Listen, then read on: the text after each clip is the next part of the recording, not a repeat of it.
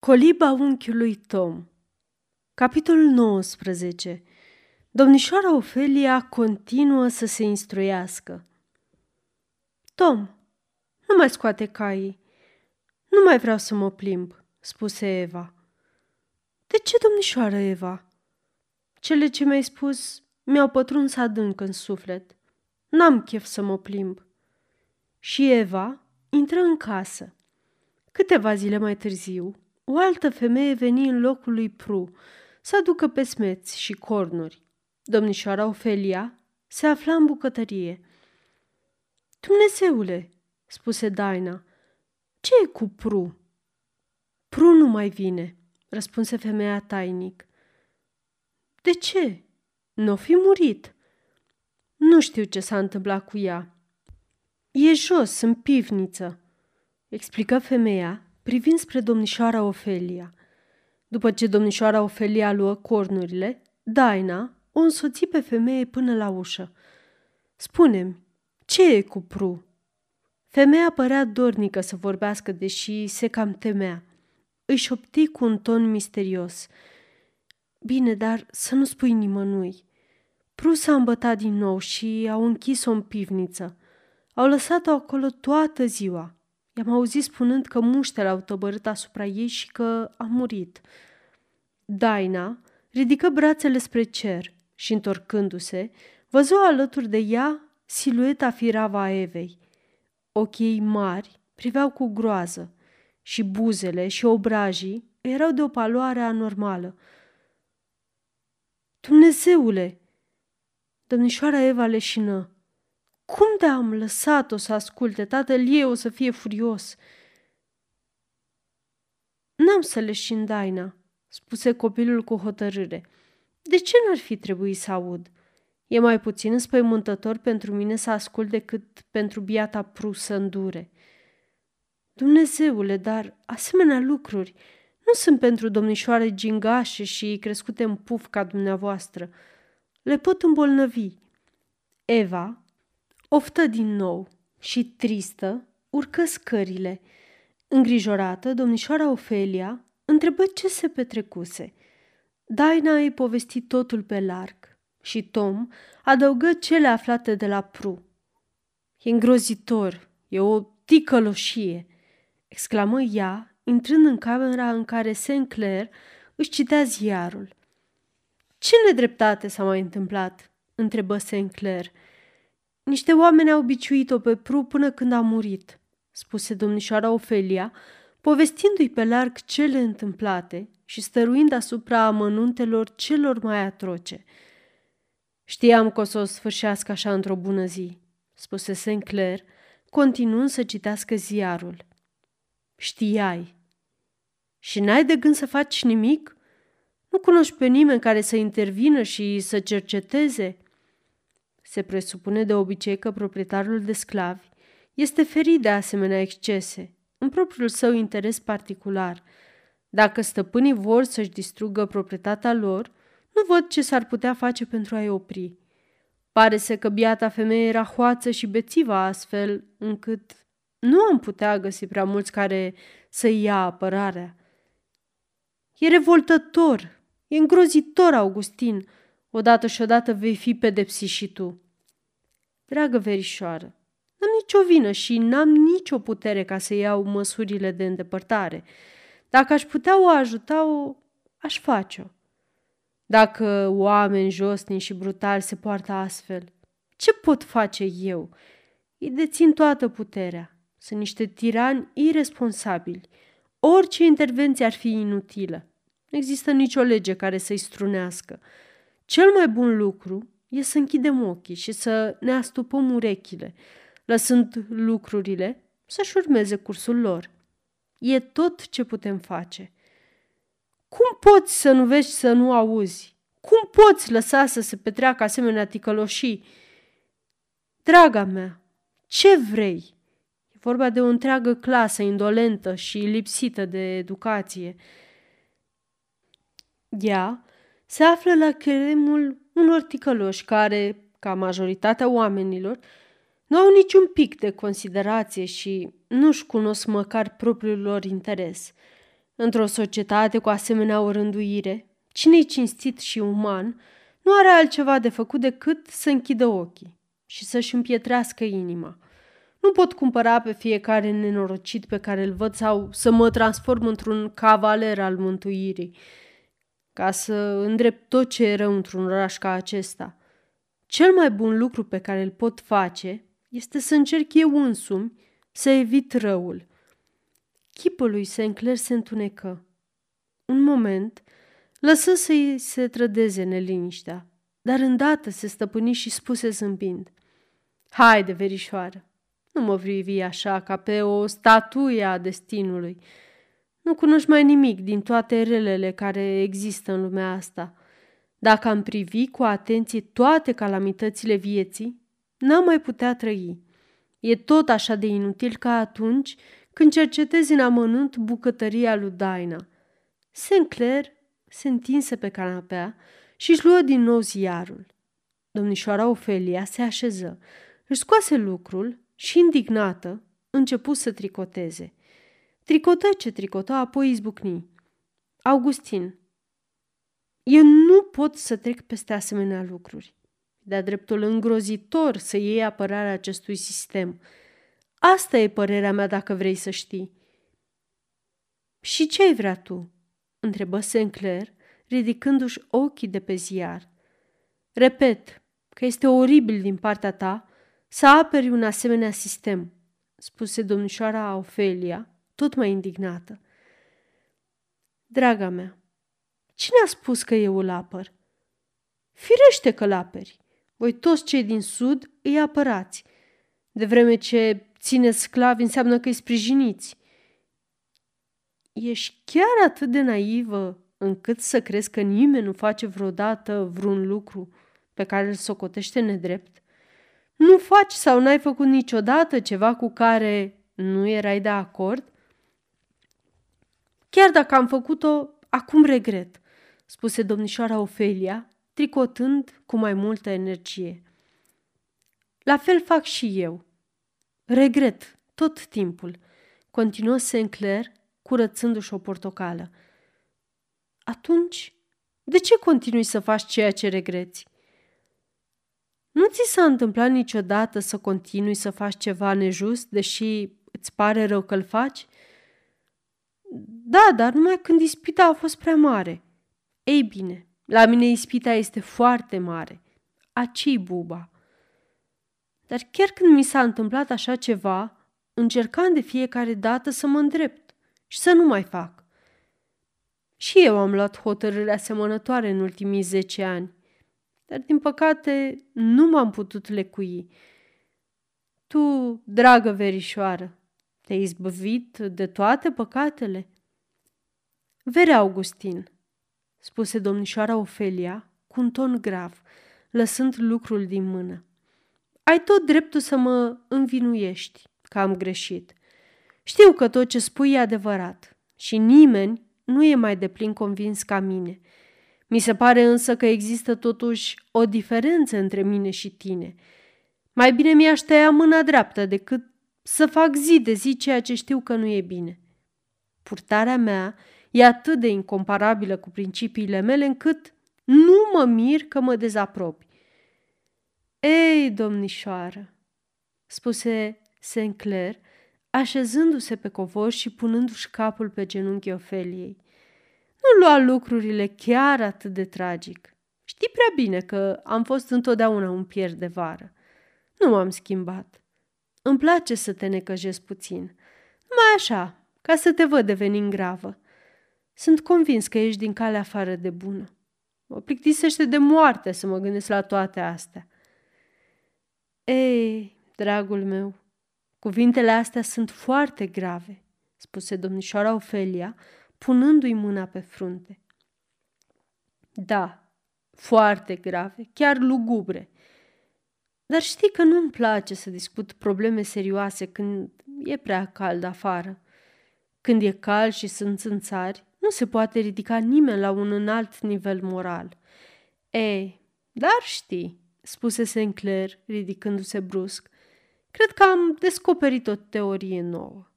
Înțeleg acum de ce popoarele nordice sunt totdeauna mai virtuoase decât cele sudice.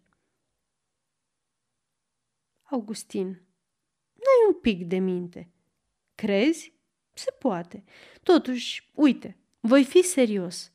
Dar dăm te rog coșulețul cu portocale. Dacă vrei să fac uh, o sforțare și să fiu un pic serios, trebuie să-mi dai de băut și să mă întărești cu poame, cum spune cântarea cântărilor. Și acum ascultă. Când viața ți dovedește că e practic să ții în captivitate câteva zeci de semeni de-ai tăi, o considerare decentă asupra opiniilor societății cere Nu văd deloc că devii serios, îl întrerupse domnișoara Ofelia. Așteaptă puțin și ascultă mai departe. Fapt este, verișoară, deveni el deodată grav, că asupra acestei complicate probleme a sclavajului nu poate exista decât o singură părere. Plantatorii care câștigă bani de pe urma sclavajului, clericii care fac pe plac plantatorilor, politicienii pentru care o anumită atitudine constituie un mijloc de guvernare, toți sunt în stare să născocească discursuri și teorii morale care pot uimi o lume întreagă cu ingeniozitatea lor. Cu toate că folosesc și natura și Biblia și tot ce poftesc în sprijinul lor, nici unii, nici alții nu cred un singur cuvânt din aceste teorii. La urma urmelor, sclavajul e opera dracului și e o admirabilă pildă de ceea ce este în stare necuratul. Domnișoara Ofelia se întrerupse din lucru și îl privi mirată. Bucurându-se de uimirea ei, Sinclair continuă. Par surprinsă, dar te voi lămuri îndată. Ce e această instituție blestemată și de oameni și de Dumnezeu? Despoie de toate înfrumusețările și flecărelile. Privește numai miezul, rădăcina. Și ce vei vedea? Pentru că umilul meu frate negru este ignorat și slab, iar eu, din potrivă, sunt inteligent și puternic. Pentru că inteligența îmi îngăduie să știu ce vreau și puterea îmi dă voie să fac ce vreau, mie mi este permis să-i fur lui tot ce are și să-i dau numai cât îmi place, de aceea fac în tihnă acest lucru. Tot ceea ce e prea greu, prea murdar și prea neplăcut pentru mine, va trebui să fie făcut de fratele meu negru. Pentru că nu pot suporta arșița soarelui, fratele meu trebuie să stea în soare. El va munci din greu pentru a câștiga bani și eu îi voi cheltui. El se va bălăci noroi pentru ca eu să calc pe drum uscat. El va face toată viața ceea ce vreau eu. Și nu vrea el. Poate ajunge și în rai dacă eu binevoiesc ca socoti că o merită. Ăsta e sclavajul. Desfid pe oricine ar citi codul sclavajului, așa cum este înscris în legile noastre, să pretindă că este altceva. Să nu mi se vorbească de abuzurile sclavajului. E un nonsens. Instituția însăși este cel mai mare abuz. Singurul motiv pentru care țara nu piere sub povara acestui păcat, ca Sodoma și Gomora, este că se aplică cu mai multă blândețe decât e scris în legi. De milă, de rușine, pentru că suntem oameni născuți de o mamă și nu fiare sălbatice. Mulți dintre noi nu îndrăznesc să fie atât de răi cum au dreptul. Da, ne-am disprețuit dacă am folosit toată puterea pe care ne-o acordă legile noastre. Cel ce este cât se poate de crud și de rău nu face decât să procedeze în cadrul strict al legilor noastre. Sinclair se ridică brusc, ca totdeauna când era surescitat, și se plimbă grăbit dintr-un capăt al camerei la celălalt. Chipul său delicat, de statuia antică, se însuflețise. Ochii mari și albaștri scânteiau și gesturile ei precipitate îi trădau tulburarea adâncă. Domnișoara Ofelia nu-l văzuse niciodată într-o asemenea stare de exaltare. Îl privea uimită. Îți spun, continuă el, oprindu-se pe neașteptate în fața verișoarei, ce rost are să vorbești sau să te gândești la această problemă? Au fost momente când mi-am spus că dacă întreaga țară va intra în pământ, pentru ca lumina zilei să nu mai vadă atâta nedreptate și atâta nenorocire, aș fi gata să intru și eu în pământ, odată cu ea. Adeseori călătorim pe vapor sau în inspecțiile făcute la moșiile mele, de câte ori întâlneam vreun bădăran negustor de sclavi, mă gândeam că legile noastre permit acestor indivizi, oricât de brutali, de dezgustători, de josnici și de meschini ar fi, să devină tiranii tuturor bărbaților, femeilor și copiilor pe care îi pot cumpăra, cu bani furați sau câștigați în tripouri. Când am văzut asemenea indivizi stăpâni pe niște copii nenorociți, pe niște fete sau femei fără apărare, am fost gata să blestem țara și întreg neamul omenesc. Augustin, Augustin, ai vorbit destul.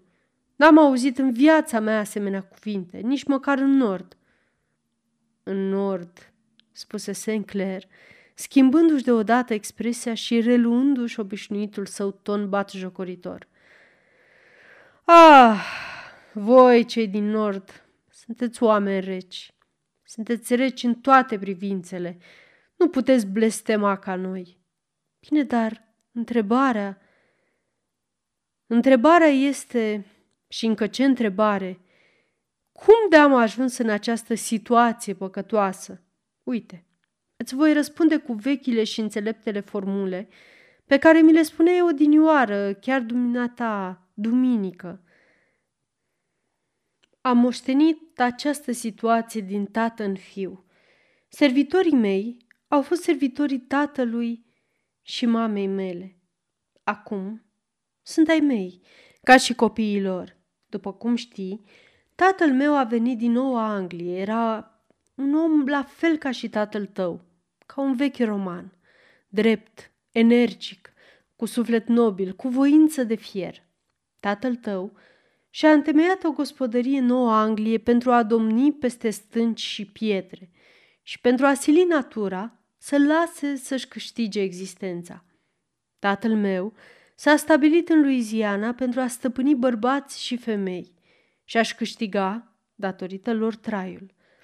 Cât despre mama mea, continuă Sinclair, apropiindu-se de un tablou din fundul camerei și privindu-l cu venerație. Era o sfântă. Nu mă privi astfel, Ofelia. Știi ce vreau să spun? Era femeie ca orice muritor, dar n-am văzut niciodată nicio slăbiciune omenească la ea – și oricine a trăit în preajma ei, sclav sau om liber, servitor sau prieten, rudă sau simplă cunoștință, poate să-ți confirme. An de rândul, dragă verișoară, mama a fost pentru mine singura stabilă împotriva necredinței. Era însă și într-o chipare Evangheliei. Ea o transforma într-o realitate vie și pentru că o învățam de la dânsa, Credeam pe atunci că Evanghelia trebuie să însemne adevărul adevărat. O, mamă, mamă, izbucni Sinclair, împreunându-și mâinile într-o pornire nedomolită. Se stăpâni însă îndată și așezându-se pe canapea continuă. Fratele meu și cu mine suntem gemeni. Se spune că gemenii seamănă ca două picături de apă. Cu toate astea, noi ne deosebim din toate punctele de vedere. El are ochii negri, pătrunzători, părul negru ca tăciunele, profil de roman și față smeadă. Eu am ochi albaștri, păr auriu, profil grec și tenul alb. El e activ, cu un spirit de observație ascuțit. Eu sunt visător și leneș. Fratele meu e generos cu prietenii și egalii săi. În schimb, se poartă trufaș, autoritar și poruncitor cu inferiorii și e neîndurător cu oricine se încumetă să-i stea împotrivă. Amândoi eram cinstiți. El, din orgoliu și curaj, eu dintr-un fel de idealism dezinteresat. Țineam unul la altul cu o afecțiune cam capricioasă, dar totuși trainică, așa cum există de obicei între băieți. El era favoritul tatei, eu al mamei. Ușor impresionabil, aveam o sensibilitate aproape morbidă, pe care nici el, nici tatăl meu nu puteau să o înțeleagă și să o vadă cu ochii buni. Mama însă, din potrivă, nu scăpa prilejul să mă alinte. De aceea, ori de câte ori mă certam cu Alfred și tata mă dojenea, mă refugiam în camera mamei și mă așezăm lângă ea. Parcă o văd. În rochia ei albă, cu privirea aia adâncă, blândă și gravă. Se îmbrăca întotdeauna în alb. De câte ori citeam în Apocalips despre sfintele înveșmântate în pânzeturi fine, de o albeață strălucitoare, mă gândeam la ea. Era atât de talentată, vorbea frumos și îi plăcea nespus muzica. Cânta adesea, acompaniindu-se la orgă. Vechi imnuri catolice pline de măreție, ascultându-i vocea îngerească, îmi puneam capul pe genunchii ei și începeam să plâng și să visez, frământat de gânduri și sentimente ce nu pot fi redate în cuvinte. Pe vremea aceea, problema sclaviei nu fusese încă obiectul unei campanii, ca acum. Nimeni nu o vedea cu ochii răi. Tatăl meu era un aristocrat născut. Îmi închipui că într-o existență anterioară trebuie să se fi întruchipat într-o creatură dintr-o castă superioară. De aceea adusese cu el în viața aceasta tot orgoliul de care era pătruns până în măduva oaselor, deși nu era de o bărșie nobilă, ci cobora dintr-o familie săracă. Fratele meu era croit după chipul și asemănarea tatei. Ori, după cum știi, omenia la un aristocrat indiferent în ce țară s-ar găsi, nu depășește o anumită limită. Linia de demarcație nu era pretutindeni aceeași în Anglia, în Birmania sau în America, dar o limită există în toate aceste țări și aristocratul nu o trece. Ceea ce ar socoti drept, o adevărată nenorocire, o nedreptate sau o mare durere dacă în cauză ar fi unul dintre semenii lui, aparținând clasei lui sociale, îi se pare un lucru cu totul firesc, care îl lasă nepăsător când e vorba de cineva dintr-o clasă socială inferioară. Pentru tatăl meu, linia de demarcație era culoarea. Niciodată n-a fost un om mai drept și mai generos când era vorba de egalii săi, dar în concepția sa, negrul, cu toată gama lui de culori, nu reprezenta decât o verigă de tranziție între om și animal. Deci, în raporturile lui cu oamenii de culoare, toate ideile sale de dreptate și bunătate erau dozate potrivit acestui criteriu. Presupun că dacă cineva l-ar fi întrebat pe neașteptate, crezi că negrii au suflet? Ar fi șovăit și și-ar fi dres glasul de câteva ori înainte de a răspunde afirmativ. De altfel, tata nu prea se frământa cu chestiunile lui de metafizică. Nu era religios, mărginindu-se doar să-l cinstească pe Dumnezeu, căruia îi atribuia calitatea incontestabilă de șef al clasei superioare. Tata avea pe plantație vreo 500 de negri. Era un om de afaceri perseverent, neînduplecat și meticulos. Totul trebuia să se desfășoare conform planului stabilit cu precizie, fără greș.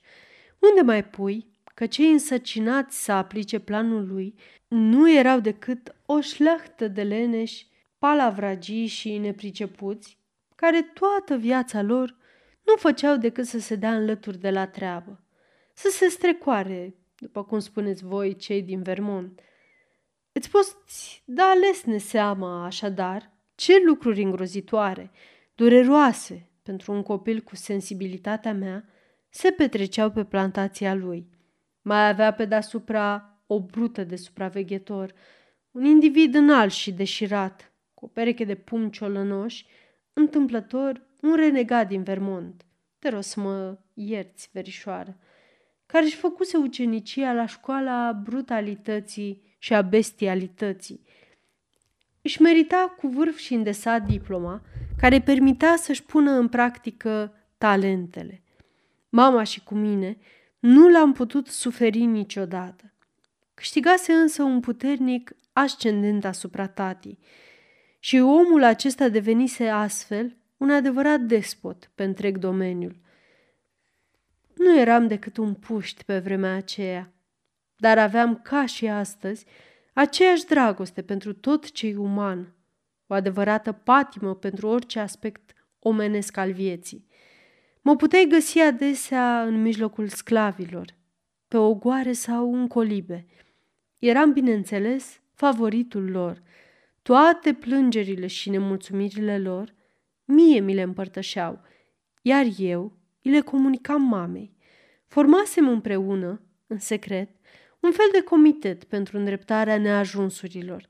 Am împiedicat la timp numeroase acte de cruzime și eram fericit că am putut face mult bine, până când, cum se întâmplă adesea, am exagerat cu zelul. Stubbs s-a plâns tatălui meu că nu mai are autoritate asupra sclavilor și ca atare voia să-și dea demisia. Tata era un soț tandru și îngăduitor, dar nu se dădea niciodată înapoi de la un lucru pe care îl socotea necesar. A pus așadar piciorul în prag și a spus foarte respectos și politicos, dar cât se poate de răspicat, că pentru servitorii din casă e stăpână absolută, dar că nu poate îngădui niciun fel de amestec în treburile sclavilor de pe plantație. O respecta, o venera pe mama mai presus de orice pe lume, dar dacă Fecioara Maria l-ar fi stânjenit în treburile sale, i-ar fi vorbit la fel. O auzeam câteodată pe mama discutând cu el, încercând să-i trezească înțelegere pentru cauza pe care o susținea ea. El primea apelurile cele mai îndușătoare cu o perfectă politețe și o seninătate de-a dreptul descurajantă. Toată problema se reduce la asta, răspundea el. Să mă despart de Stubbs sau să-l păstrez? Stubbs e punctualitatea personificată. și cunoaște bine meseria. E cinstit și capabil și tot atât de onest ca majoritatea dintre noi. Nu putem cere cuiva să fie perfect. Dacă îl păstrez, trebuie să admit în întregime sistemului de administrare. Chiar dacă mai sunt pe aici pe acolo unele lucruri cu care nu mă împac. Orice muncă de conducere presupune o doză de asprime, absolut necesară. Excepțiile trebuie să se supună regulii generale. Pentru tatăl meu, această ultimă maximă părea să motiveze îndeajuns actele de cruzime. După ce rostea sentențios aceste cuvinte, își întindea picioarele pe divan ca un om liniștit, care a pus la punct o chestiune importantă. Își lua ziarul sau trăgea un pui de somn după împrejurări. Adevărul e că tata avea exact calitățile unui politician. Ar fi putut să împartă Polonia sau să atace Irlanda cu aceeași ușurință cu care ar fi rupt o portocală în patru sferturi. În cele din urmă, desperată, mama se dădea bătută. Nimeni nu o să știe vreodată, până în ziua judecății de apoi, tot ce au îndurat ființele nobile și sensibile ca dânsa, aruncate în această propastie a nedreptăților și fără de legilor, care este pentru ele societatea în mijlocul căreia trăiesc neputincioase. Un veac de nesfârșită suferință a fost viața acestor ființe în lumea noastră infernală. Un singur lucru îi mai rămânea mamei de făcut. Să-și crească măcar copiii sădindu-le propriile ei idei și sentimente. Deși se face atâta zarvă despre educație, copiii devin însă în ultimă instanță ceea ce sunt prin însuși caracterul lor. Alfred era din leagăn un aristocrat. Pe măsură ce creștea, ideile și sentimentele lui urmau instinctiv acest făgaș. Toate îndemnurile mamei erau vorbe aruncate în vânt. În ce mă privește, ele împătrundeau adânc în suflet. În aparență, mama nu-l contrazicea niciodată pe tata și nici nu arăta că gândește altfel decât el. Dar mie mi-a întipărit cu litere de foc în minte, cu toată puterea de convingere a caracterului ei pasionat, ideea demnității și a valorii ființei umane, oricât de umilă ar fi această ființă. Mi-aduc aminte cu câtă evlavie mă uitam la mama când mă lua seara lângă ea și arătându-mi stelele de pe cer, îmi spunea Vezi, micuțule Augustin, când toate stelele astea vor apune pe vecie, sufletul celui mai umil și nenorocit dintre sclavii noștri va continua totuși să trăiască, nemuritor ca însuși Dumnezeu. Avea niște icoane vechi, foarte frumoase, mai cu seamă una care îl înfățișa pe Isus, redând vederea unui orb. Erau minunate aceste picturi și mă impresionau adânc. Vezi, Augustin, îmi explica ea, orbul ăsta era un biet cerșetor dezgustător, de aceea el nu l-a vindecat decât de la distanță. L-a chemat la el și și-a pus mâinile asupra lui. Adu-ți aminte de asta, băiatul meu. Cine știe ce elanuri ar fi trezit în mine dacă aș fi crescut sub privegherea ei. Aș fi devenit poate un sfânt, un reformator sau un martir. Dar vai, am plecat de lângă ea când aveam doar 13 ani și de atunci n-am văzut-o niciodată. Sinclair își sprijini capul în mâini și tăcu. După o pauză de câteva minute, își ridică privirea și reluă. Ce lucru de nimic e și virtutea de care se face atâta caz. De cele mai multe ori este doar o chestiune de latitudine, de poziție geografică, la care se adaugă temperamentul, caracterul fiecăruia. O simplă întâmplare. Asta e în esență virtutea. Tatăl dumitale, de pildă, se stabilește într-un oraș ca Vermont în care există libertate și egalitate pentru toți. Devine membru al unei comunități religioase, pentru ca, la momentul oportun, să fie și membru al unei societăți aboliționiste. Iar pe noi, ăștia de aici, ne crede niște păgâni. Cu toate acestea, prin temperamentul și felul lui de a fi, el este o copie fidelă a tatălui meu – același caracter, dârs, trufaș, dominator. Știi foarte bine că în satul dumitale mulți sunt convinși că Squire Sinclair se socotește mai presus decât ei. Adevărul e că, deși s-a nimerit să trăiască în plină democrație și a îmbrățișat ideile democratice, a rămas tot atât de aristocrat ca și tatăl meu – care domnea peste cinci sau șase sute de sclavi.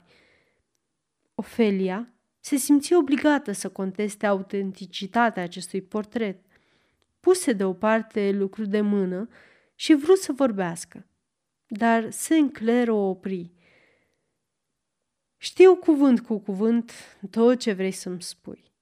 Nu am pretenția că ar fi amândoi absolut la fel – Împrejurările în care a trăit tatăl tău au acționat împotriva firii sale. Pe tatăl meu l-au favorizat însă predispozițiile naturale.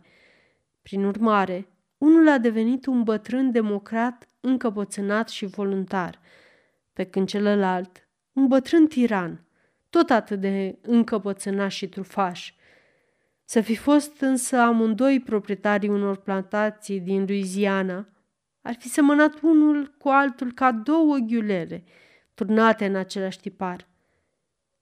Ce fiu necuvincios ești, spuse Ofelia. Nu înseamnă că nu-i respect. dar smerenia nu mă prinde, răspunse Sinclair. Să revin însă la povestirea mea. Când am murit, tata ne-a lăsat întreaga avere, fratelui meu și mie, ca să ne împărțim după bunul nostru plac. După cum ți-am spus, nu există ființă pe lume mai bună la suflet și mai generoasă ca Alfred, în raporturile sale cu cei de-o seamă cu el. Ne-am înțeles așadar de minune în privința proprietății, toate chestiunile materiale fiind puse la punct cu adevărat frățește. Ne-am hotărât să lucrăm plantația în comun. Alfred, pe lângă că era foarte priceput în treburile gospodărești, avea multă experiență și făcea cât doi ca mine. În curând, ajunse un plantator destoinic, plin de zel. În ce mă privește, după doi ani, mi-am dat seama că nu sunt apt pentru îndeletnicirea asta.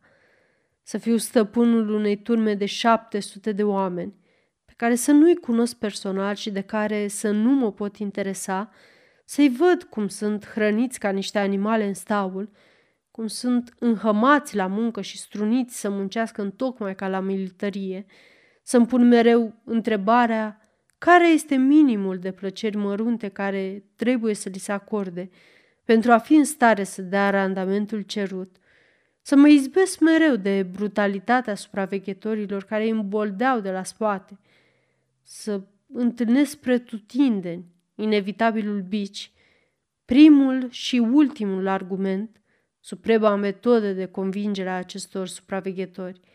Ei bine, toate astea mi se păreau dezgustătoare, suportabile, și când îmi aminteam cât de mult prețuia mama pe cei sărmani și umili, mă îngrozeam și mai mult. Te rog, deci, să nu mă încerci să mă convingi că sclavii se simt foarte bine în situația asta. Vine să sar în sus când au prostiile de neînchipuit pe care le-au născocit unii dintre protecționiștii voștri din nord, în zelul lor de a ne justifica păcatele. Noi știm mai bine cum stau lucrurile. Arată-mi un singur om pe lume care să vrea să trudească toată viața, din zor și până noapte, sub ochiul vigilent al stăpânului, neputând face absolut nimic fără aprobarea acestuia. Arată-mi un singur om care să nu cârtească împotriva acestei corvezi zilnice, apăsătoare, cenușii, monotone. Și toate astea pentru două perechi de pantaloni și o pereche de pantofi pe an, pentru un adăpost și o hrană, care să ajungă doar pentru a nu deveni inapt de muncă. Dacă cineva mi-ar spune că o făptură omenească se poate simți bine în această condiție socială, i-aș dori din tot sufletul să facă el însuși această experiență. L-aș cumpăra ca pe un câine și l-aș înhăma la treabă fără niciun scrupul. Am crezut totdeauna, izbuti să spună Ofelia, că toți proprietarii de sclavi se întemeiau pe Biblie pentru a motiva sclavia. Minciuni! Nu suntem chiar așa de mărginiți. Nici Alfred, care este cel mai aspru dintre despoți, nu recurge la asemenea justificări. El stă cu încăpățânare și trufie pe vechea poziție respectată. Dreptul celui mai tare și susține, pe bună dreptate după părerea mea, că plantatorul american procedează cu negrul la fel ca aristocratul și capitalistul englez cu clasele de jos, pe care le exploatează după bunul plac, subjugându-le trup și suflet. Alfred este însă puțin consecvent atunci când caută să justifice amândouă aceste forme de exploatare. El pretinde că nu poate exista o civilizație înaintată fără aservirea maselor, indiferent dacă îi se poate spune așa sau nu. E nevoie de o clasă inferioară, care să fie redusă la muncă fizică și la o viață de animal, pretinde el. În felul acesta, clasa superioară va avea răgazul și resursele materiale necesare pentru a-și putea dezvolta inteligența și a progresa, pentru a deveni conducătorul celor de jos. Alfred judecă așa pentru că, după cum ți-am mai spus, e un aristocrat înnăscut, iar eu socot al minter fiindcă sunt un democrat înnăscut. Sunt două situații cu totul deosebite. Cum poate Alfred să le compare? se miră Ofelia. Lucrătorul englez nu este vândut, comercializat, despărțit de familie, biciuit. Patronul dispune de el ca și cum i-ar fi fost vândut. Proprietarul de sclavi poate să-și omoare în bătaie sclavul îndărătnic. Capitalistul îl poate face pe lucrător să moară de foame. În ce privește asigurarea că nu este despărțit de familie, nu știu zău ce de preferat. Să vezi cum îți sunt vânduți copiii sau să-i vezi murind de foame acasă. Crezi că poți să justifici sclavia argumentând că nu e mai rea decât altă instituție în adevăr rea? Dar nici nu încerc. Mai mult, recunosc din potrivă că sistemul nostru reprezintă cea mai fățișă și nerușinată încălcare a drepturilor naturale. Să-mi cumperi un om cum ai cumpăra un animal, cercetându-i dinții și încheieturile, punându-l să umble și apoi vărsând pentru el bani pe șin, să ai la dispoziție o vastă rețea de speculanți și crescători de negri, negustori și traficanți de trupuri și suflete. Ei bine, toate acestea dovedesc mai evident, mai corect, ceea ce pentru lumea civilizată este în esență o aceeași stare de fapt. Exploatarea unor ființe omenești în folosul altora. N-am privit niciodată lucrurile din punctul ăsta de vedere, interveni Ofelia. Eu am călătorit în Anglia și am studiat destule documente în legătură cu situația claselor de jos. Cred că Alfred are într-adevăr dreptate când spune că sclavii lui o duc mai bine decât o pătură foarte largă a populației engleze. N-ar trebui să deduci din tot ce ți-am povestit despre Alfred că ar fi ceea ce se cheamă un stăpân rău. realitate, nu este așa. E aspru și necruțător cu cei care nu îi se supun. Ar putea să ucidă un negru îndărătnic cu atâta sânge rece cu care ar împușca un țap. Însă, în general, își face un titlu de glorie dând sclavilor lui o hrană și un culcuș bun. Pe vremea când eram încă împreună, stăruisem pe lângă el să facă ceva pentru educarea sclavilor. Ca să-mi facă pe plac, angajase un călugăr care le preda catehismul în fiecare duminică. Cred însă că în sinea lui socotea că ar fi fost tot atât de util dacă ar fi tocmit un călugăr pentru câini și cai. Aceasta este o înregistrare Cărțiaudio.eu. Pentru mai multe informații sau dacă dorești să te oferi voluntar, vizitează www.cărțiaudio.eu. Toate înregistrările Cărțiaudio.eu sunt din domeniu public.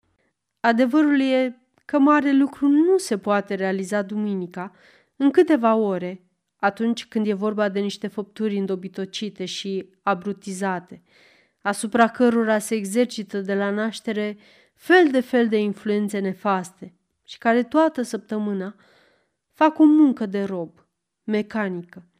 Fie că e vorba de muncitorii din Anglia sau de negri de pe plantațiile noastre, institutorii din școlile duminicale ne-ar putea spune probabil că rezultatele sunt aceleași acolo ca și aici. Există totuși la noi unele excepții izbitoare și asta pentru că negrul este mai receptiv din fire la sentimentul religios decât albul. Cum ai ajuns să renunți la viața de plantator? întrebă Ofelia. Am dus-o noi cât am dus-o împreună, până când, într-o zi, Alfred mi-a spus deschis că nu am stofă de plantator, căci, după toate schimbările și îmbunătățirile pe care le adusese, eu continuam să fiu nemulțumit. Adevărul e că ceea ce ura mai presus de orice era situația în sine. Exploatarea acestor bărbați și femei, perpetuarea ignoranței, brutalității, și a biciului, pentru profitul meu personal. Mă amesteca mereu și în chestiunile mărunte. Fiind eu însumi cel mai trândav dintre muritori, puteam ușor să mă transpun în situația leneșilor, de care mă lega un puternic sentiment de solidaritate. Bună oară, auzeam câteodată de bietele creaturi care, în simplitatea lor, puneau pietre la fundul coșurilor cu bumbac ca să atârne mai greu, sau le umpleau pe trei sferturi cu pământ și bumbacul îl puneau numai la suprafață. Mi se părea atunci că în locul lor aș fi făcut la fel și nu lăsam să fie bătuți. Dar, odată cu asta, se sfârșea, bineînțeles, și cu disciplina pe plantație. Am ajuns, deci, cu Alfred la aceleași discuții pe care le avusesem cu respectabilul meu părinte, cu ani de zile în urmă. Mi-a spus că sunt sentimental ca o femeie și n-am să fiu niciodată un om de afaceri. M-a sfătuit să preiau acțiunile la bancă și casa părintească din New Orleans și să mă apuc să scriu versuri, iar plantația să o las pe mâna lui. Astfel ne-am despărțit și eu am venit aici. Dar de ce nu ți-ai eliberat sclavii? N-am fost în stare să-i folosesc ca pe niște instrumente pentru a mă îmbogăți. Mi se părea îngrozitor. În schimb, nu socoteam că e urât din partea mea dacă îi țineam pe lângă mine ca să-mi ajute să-mi cheltuiesc banii. Unii dintre ei erau vechi servitori ai casei, de care mă simțeam legat, iar cei mai tineri, copiii celor bătrâni. Toți erau mulțumiți cu situația lor. Făcu o pauză și începu să se plimbe gânditor prin cameră. Era o vreme, continuă Sinclair, când nutream încă fel de fel de planuri și nădejdi. Speram să fac mai mult pe lumea asta decât să mă las purtat de valurile vieții. Voiam, firește, vag, nesigur, să devin un fel de eliberator, să șterg pata rușinoasă care pângărește țara mea. Toți tinerii au probabil asemenea crize de exaltare. Și apoi de ce n-ai făcut-o?" întrebă Ofelia. De ce să te apuci de ceva și apoi să lași totul baltă?" Ei, lucrurile n-au mers așa cum îmi închipuisem și am ajuns să nu mai cred în viață, ca regele Solomon odinioară. Poate că asta m-a făcut mai înțelept. Poate a fost o etapă necesară. Oricum, în loc să ajung un om de acțiune, un reformator al societății, am ajuns o bucată de lemn plutitor, purtat de valuri și vârtejul. Alfred mă dojenește de câte ori ne întâlnim. Și trebuie să recunosc că mi este superior, pentru că el face ceva într-adevăr. Viața lui e o urmare logică a principiilor lui. În timp ce a mea e non sequitur, demn de dispreț. Și te socotești satisfăcut, dragă Vere, cu modul în care ți-ai făcut ucenicia în viață? Satisfăcut. Nu ți-am spus că îl disprețuiesc, dar să nu ne depărtăm de subiect. Vorbeam de eliberarea sclavilor. Nu cred că sunt unicul care am asemenea păreri în legătură cu sclavia. Mulți gândesc în sinea lor în tocmai ca mine. Țara întreagă geme sub acest jug. Și dacă pentru sclavi e rău, pentru proprietarii e încă și mai rău. N-ai nevoie de ochelari ca să constați că prezența în mijlocul nostru a unei pături foarte largi de oameni vicioși, de căzuți, de generați, reprezintă un rău pentru noi, ca și pentru ei – Capitalistul și aristocratul din Anglia nu-și pot da seama de asta, la fel ca noi, pentru că ei nu vin în contact cu clasa pe care o exploatează, în măsura în care o facem noi aici. Noi îi avem pe sclavi în casele noastre, sunt o vară și de joacă ai copiilor noștri și îi influențează mai ușor decât noi, pentru că sunt o rasă pe care copiii o îndrăgesc și în mijlocul căreia se simt bine. Eva, de exemplu, ar fi fost acum pierdută dacă n-ar fi fost mai pură decât majoritatea copiilor de vârsta ei. Îi ținem pe sclavi neștiință și decădere morală și nu ne gândim că asta ar putea avea vreo înrăurire asupra copiilor noștri.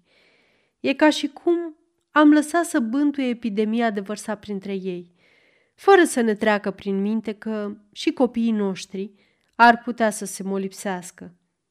Totuși, legile noastre interzic în mod categoric orice sistem de învățământ susceptibil de a da roade, ceea ce e cât se poate de abil de altfel. Ar fi de ajuns să educi temeinic o singură generație ca să sară în aer toată șandramaua. Dacă noi nu le-am dat libertatea, și-ar lua-o singuri. Și cum crezi că o să se termine toate astea? întrebă Ofelia. Nu știu. Un lucru e sigur. Cei mulți își strâng rândurile în lumea întreagă. Mai devreme sau mai târziu ne așteaptă o zi a judecății. Același fenomen se petrece în Europa, în Anglia și în țara noastră. Mama îmi vorbea uneori de perioada milenară a domniei lui Isus pe pământ, când toți oamenii vor fi liberi și fericiți. Când eram mic, mă învăța să mă rog, vie împărăția ta. Auzind suspinele și gemetele nenorociților de sclavi și văzând toată frământarea lor, mă gândeam că prevesteau ceea ce spunea ea. Dar cine poate ști când o să vină? Cred uneori, Augustin, că nu e departe ziua când se va întemeia împărăția lui, zise Ofelia, lăsând lucrul din mână și uitându-se neliniștită la Sinclair. Mulțumesc pentru încurajare. În ce mă privește, partea proastă e că sunt atât de inegal. În teorie ajung până la porțile cerului. În practică, zac în colb. În sfârșit, auzi, sună clopoțelul pentru ceai. Hai să mergem. Nu poți să zici că n-am discutat serios și eu odată în viața mea. La masă, Murray făcu aluzie la întâmplarea cu Pru. Mă tem, verișoară, că ai să crezi că suntem cu toții niște sălbatici, spuse ea. Actul în sine este într-adevăr o barbarie, ripostă Ofelia. Nu cred însă că suntem cu toții sălbatici. Știi, reluă Murray. E pur și simplu peste putință să o scoți la capăt cu unele din creaturile astea. Sunt așa de păcătoase că n-ar trebui să le rap de pământul. Nu mi-e milă câtuși de puțin de ele. Dacă și-ar vedea de treabă, nu s-ar întâmpla nimic din toate astea. Dar, mamă, iată femeie era o nenorocită – din pricina asta a început să bea, interveni Eva. Fleacuri. Asta nu e o scuză. Și eu mă simt adesea nenorocită. Cred că am trecut prin încercări mult mai grele decât dânsa. Continuă ea gânditoare. Sunt răi. Asta e tot. Mulți dintre ei nu pot fi domesticiți în niciun chip. Chiar și metodele cele mai aspre se dovedesc de prisos. Mi-aduc aminte de un sclav al tatălui meu. Era atât de leneș că o ștergea de la muncă și se ascundea prin mlaștini, fumând și făcând tot felul de lucruri îngrozitoare. Din când în când era prins și bătut cu biciul, dar nu folosea la nimic. Când a atulit-o ultima oară, de-abia se mai ține pe picioare și a murit în mlaștini. Eu am domesticit odată pe unul pe care niciun supraveghetor și niciun proprietar nu izbutise să-l astâmpere, zise Sinclair. Tu? se miră Mori. Aș vrea să știu și eu când ai făcut una ca asta. Omul era voinic, un adevărat uriaș, african jet be jet. Avea instinctul libertății dezvoltat la maxim – un adevărat leu african. Îl chema Scipio. Nimeni nu putea să o scoată la capăt cu el. fusese vândut din mână-mână, până când îl cumpărase Alfred, închipuindu-și că o să-l poată struni. Într-o bună zi, Scipio l-a trântit la pământ pe supraveghetor și și-a luat tălpășița mlaștini. Eram tocmai în vizită la Alfred, pe plantație, puțin după ce desfăcusem asociația noastră. Alfred era exasperat. I-am spus că e vina lui și am propus să facem prin soare pe orice, că eu aș putea să-l domesticez pe Scipio. Până la sfârșit ne-am învoit. Dacă îl prindeam, puteam face experiența cu el. Așadar, am adunat un grup de șase-șapte oameni, înarmați cu puști și însoțiți de câini, pentru a începe urmărirea. Vânătoarea de oameni este tot atât de pasionantă ca cea de cerbi. E o simplă problemă de obișnuință. Adevărul e că m-a pasionat atunci și pe mine, deși rolul meu se limita să intervin între vânători și prada lor în momentul capturării. Câinii lătrau și urlau, iar noi am galopat încolo și încoace până am dat de el. Când ne-a zărit, a sărit ca o căprioară și a dat să fugă. O bună bucată de timp a alergat ca o sălbăticiune, fără să putem pune mâna pe el. La urmă însă, a fost prins într-un desiș de tresti, unde părea cu neputință să pătrunzi. A început atunci să se lupte și mărturisesc că, în încăierarea cu dulăii, a arătat un curaj uimitor. Îi pucnea în dreapta și în stânga și a ucis cu pumnii trei dintre ei. La un moment dat însă un glonte l-a nimerit și negrul a căzut aproape la picioarele mele, rănit și plin de sânge. Bietul om mi-a aruncat o privire deznădăjduită, dar plină de bărbăție. Am ținut câinii și am potolit oamenii care voiau să se repeadă la el. Le-am spus că e prizonierul meu. Era singurul mijloc de a-i opri să-l împuște. L-a rugat după aceea stăruitor pe Alfred și mi l-a vândut. Ei bine, l-am luat în primire și în două săptămâni am făcut din el omul cel mai ascultător și mai supus de pe pământ. Cum de-ai izbutit?" întrebă Maury. A fost foarte simplu. L-am luat în camera mea.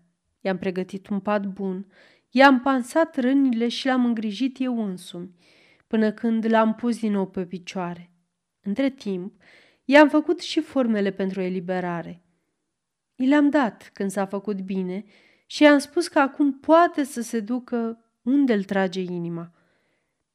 Și a plecat? întrebă Ofelia. Nu. Zanaticul a rupt actele în bucățele și a refuzat categoric să se despartă de mine. Niciodată n-am avut un servitor mai curajos, mai bun, mai credincios și mai cinstit. A trecut mai târziu la creștinism și a devenit mai blând ca un miel. Era supraveghetor la proprietatea mea de pe malul lacului și își vedea de treabă, nu glumă. L-am pierdut la prima epidemie de holeră. Adevărul e că și-a dat viața pentru mine. Eram bolnav pe moarte și toată lumea fugise, cuprinsă de panică. Scipio a rămas lângă mine. A muncit peste puterile unui om și a izbutit să mă readucă la viață. Dar bietul de el, îndată după aceea a căzut și el la pat și n-a mai putut fi salvat. Niciodată n-am regretat așa de mult pierderea cuiva. În timp ce tatăl ei își depăna povestirea, Eva se apropiase din ce în ce mai mult de el, cu buzele întredeschise, cu ochii mari, cu privirea gravă, concentrată. Când Sinclair termină, fetița îi se aruncă de gât și izbucni în hohote de plâns. Eva, draga mea, ce s-a întâmplat?" o întrebă el. Fetița tremura toată. Trupul ei firav era zguduit de convulsiuni. Copila asta n-ar trebui să audă asemenea lucruri. E prea nervoasă, adăugă Sinclair. Nu, tăticule, nu sunt nervoasă, răspunse Eva, stăpânindu-se îndată, cu o voință neobișnuită la un copil de vârsta ei. Nu sunt nervoasă, dar lucrurile astea îmi pătrund în suflet. Ce vrei să spui, Eva? Nu pot să-ți explic, tăticule. Îmi trec multe prin minte. Poate că într-o bună zi am să ți le spun. Bine, bine, draga mea, vezi de gândurile tale.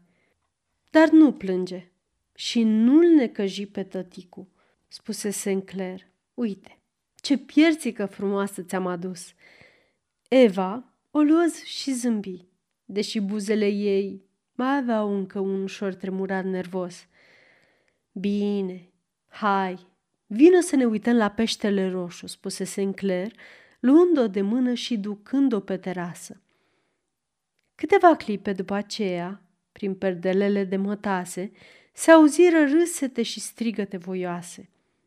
Eva și Sinclair se băteau cu trandafiri și se fugăreau pe aleile grădinii. Și umilul nostru, prieten Tom, ocupându-ne de întâmplările celor de neam mai mare, am riscat să-l dăm uitării. Dacă cititorii doresc însă să afle vești despre el, să ne însoțească într-o mică mansardă deasupra grajdului. Acolo pot să afle ce i s-a mai întâmplat. E o cameră curată, cu un pat, un scaun și o măsuță, pe care Tom își ține Biblia și cartea de rugăciuni. Tom stătea acum la această masă, cu o tăbliță de scris în fața lui. Foarte atent, de bună seamă preocupat de un lucru care îi dădea mult de furcă. Adevărul e că lui Tommy se făcuse atât de dor de acasă, încât îi ceruse Eve o foaie de hârtie și adunându-și toate cunoștințele dobândite în cursul lecțiilor cu George Shelby, concepuse ideea îndrăzneață să scrie o scrisoare. Se muncea deci să întocmească o primă ciornă pe tăblița lui. Nu era deloc o treabă ușoară, căci Tom uitase cu desăvârșire unele litere, iar pe cele pe care și le amintea nu știa când trebuie să le folosească. În timp ce se trudea astfel, gâfâind și asudând din pricina strădaniilor, Eva îi se ivi ușoară ca o pasăre, se instală pe scaun la spatele lui și îi se uită peste umăr. Ce litere caragioase face unchiule Tom! Încerc să scriu bătrânicii mele și copiilor, domnișoară Eva, spuse Tom, acoperindu-și ochii cu mâna. Mă tem însă că n-am să izbutesc să încheg ceva până la urmă. Mi-ar face plăcere să te ajut, unchiule Tom. Am învățat și eu să scriu puțin. Anul trecut puteam să fac toate literele. Mă tem însă să nu fi uitat între timp. Eva își lipi căpșorul auriu de-a lui Tom și a plecați deasupra tăbliței, începură amândoi o colaborare serioasă, la fel de silitori și de ignoranți. Și de multe consultări și deliberări pentru fiecare cuvânt în parte, constatară plin de speranță și încredere că rândurile înșiruite începură să semene scrisoare.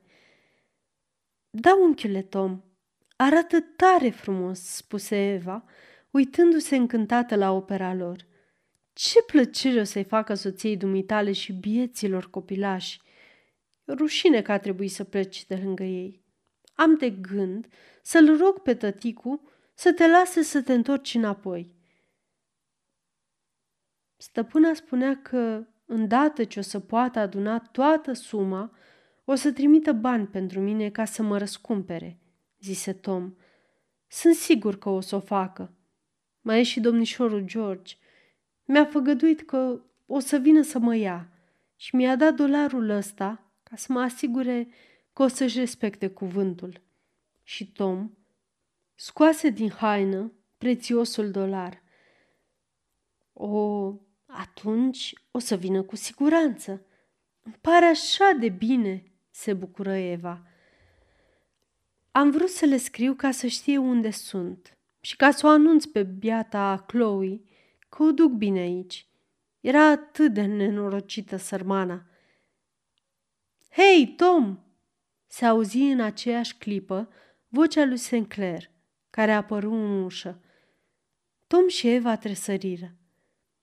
Ce se petrece aici?" întrebă Sinclair, apropiindu-se și uitându-se la tabliță. E o scrisoare a lui Tom. Eu îl ajut, spuse Eva. Nu-i așa că e drăguță? N-aș vrea să vă descurajez, dar cred, Tom, că ar fi mai bine să-ți scriu eu scrisoarea. Ți-o fac când mă întorc. Trebuie să scrii neapărat, tăticule. E foarte important, interveni Eva. Stăpâna lui o să-i trimită bani ca să-l răscumpere. Tom i-a spus că așa i-au făgăduit.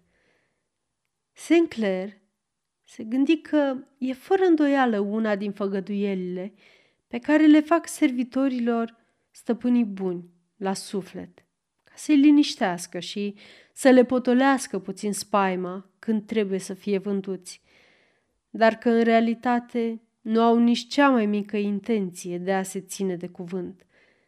Sinclair păstră însă aceste gânduri pentru el. Îi ordonă lui Tom, fără niciun alt comentariu, să pregătească caii pentru o plimbare. Scrisoarea lui Tom fu scrisă în aceeași seară, așa cum se cuvine, și expediată îndată. Cât despre domnișoara Ofelia, se încăpățâna să reformeze totul în casă. Întreg personalul de serviciu, începând cu Daina și terminând cu drăcușorul cel mai mic, spunea că domnișoara Ofelia e incontestabil o femeie curioasă, expresie prin care servitorii din sud vor să arate că superiorii lor nu le sunt tocmai pe plac. Mai mult, elita personalului de serviciu, adică Adolf, Jane și Rosa, căzut de acord că Miss Ophelia nu e o doamnă, căci doamnele nu se amestecă niciodată în toate treburile. Nu era de altfel deloc distinsă și se mirau cum poate o persoană ca ea să fie rudă cu Sinclair. De altfel, chiar Marie se plângea că e obositor să o vezi pe verișoara Ofelia veșnic, atât de ocupată. Adevărul e că hărnicia neostenită a acesteia îndreptățea oarecum o asemenea plângere. Cosea și țesea din zori până în noapte, cu energia celui ce a împins de la spate o necesitate urgentă. Când se întuneca și era nevoită să pună lucruri deoparte, își lua imediat veșnica ei împletitură și începea să tricoteze, la fel de activă ca întotdeauna. Da, într-adevăr, nu mai să o privești cum dădea zor la lucru, era o adevărată corvoadă.